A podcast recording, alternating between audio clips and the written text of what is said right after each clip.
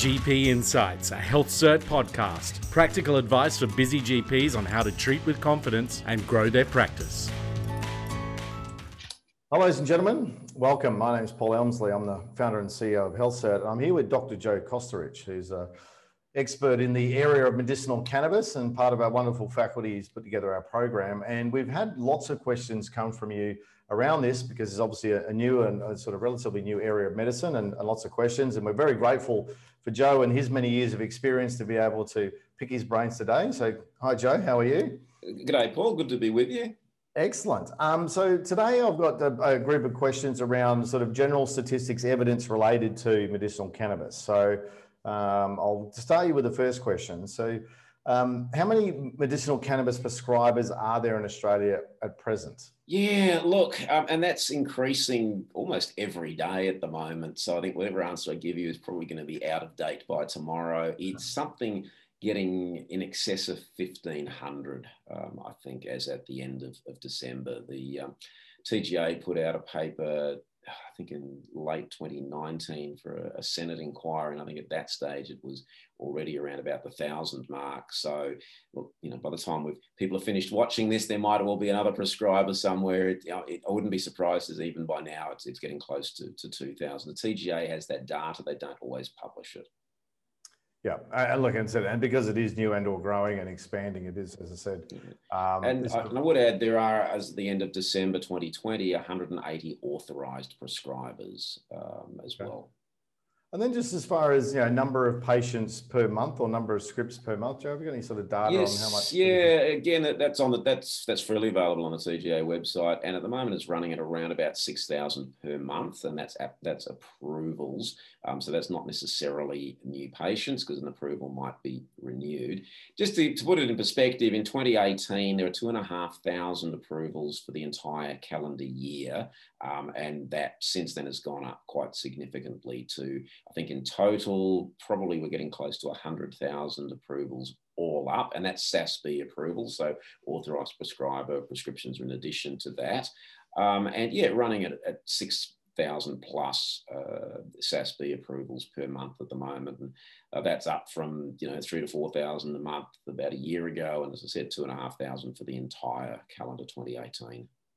Excellent. Um, what's the evidence base to date for medicinal cannabis use? Yeah, look, and I think if people, as people do the course, they're, they're, going to find there's, a, you know, there is a truckload of references if they want to go onto PubMed and just, you know, put in a search for medicinal cannabis and whatever condition you're interested in, you'll find there is a lot of research out there in chronic pain, in Parkinson's, in multiple sclerosis, in, in uh, you know, chemotherapy-induced nausea and vomiting, in cancer symptoms, in dementia care, in, in anxiety and insomnia, and in autism. There, there, there's a lot of research out there uh, including the Cochrane collaboration has done reviews on use in, in chronic pain. Uh, the National Academies of Engineering and Sciences in America has looked at this. So anybody who wants to say there is no evidence, um, I'll absolutely take issue with that because there, there is excellent quite a lot. Mm. Yes, exactly. And as I said, and it's sort of the, the I said from a it's got a very long historical record of obviously its use, but obviously in the modern Western world, I suppose, as far as what you know, 20 years or so, as obviously governments, um, yeah. you know, made it legal, and obviously then obviously some of the research, and I, and I think, as I said, it's a little bit different to what we'd be used to, obviously, with large drug companies investing millions and millions and millions of dollars because obviously they're trying to get products approved into market.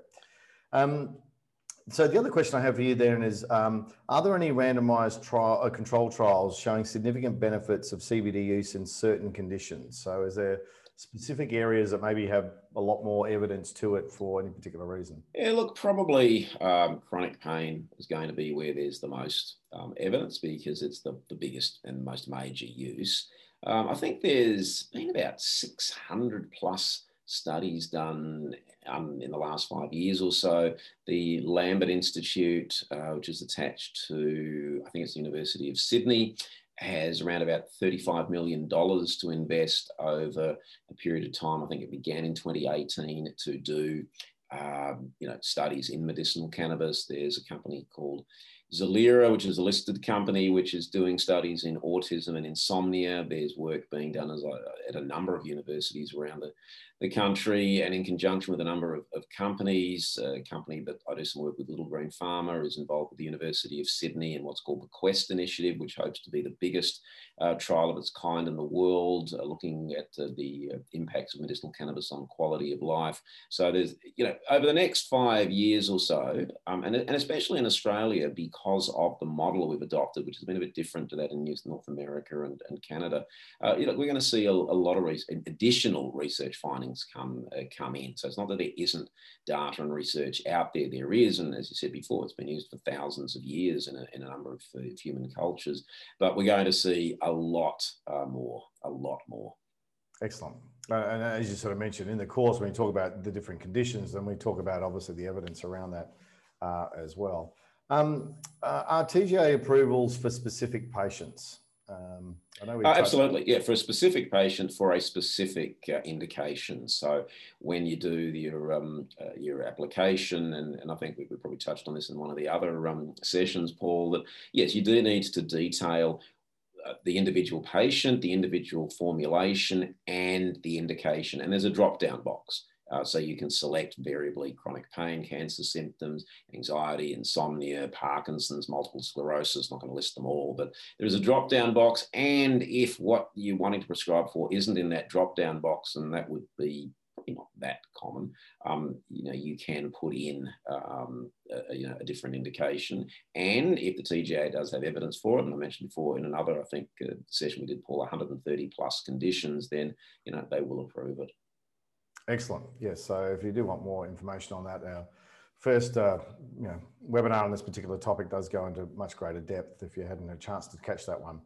Um, and then how much does um, CBD or medicinal cannabis cost the patient on average? Just sort of. Yeah, well, that's a little bit like how long is a piece of string, and the prices are coming down as production is is increasing. Then, you know, volume cost is going down the, the, critical question is how much does it cost per day? Because, for example, if you get a, and most of the products in Australia at this stage are, are oils, um, you may have a 50 ml bottle or a 25 ml bottle, and it's a matter of how much you need to take of that per day um, rather than the cost of the bottle, which is fixed.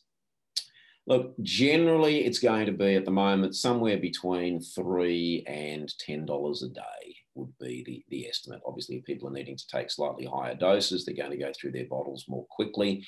Uh, some people do surprisingly well on a very low dose, and a, and a, bottle lasts them longer than you might expect. But look, you know, the old cup of coffee analogy always gets trotted out. You know, it, it's not it's not unreasonable to say it's going to be somewhere between one and two cups of coffee per day for most people. Now, again, not everybody buys takeaway coffee. You know, got to understand that my personal experience and, and talking with colleagues in the field is that um, nobody really nobody really does seem to balk at the price. Now whether that's because by the time people are coming in to inquire about medicinal cannabis they've already done a little bit of homework and, and research and, and already have some feel about that um, you know, I can't I can't comment, but you know, you can be you just have to be straight up with people and say to them, look, this is what it's going to going to cost, and um, I think uh, in my own memory, I think so far out of nearly a couple of hundred people, I think one has said, look, that's just not going to work for me. And that's absolutely fair enough, obviously.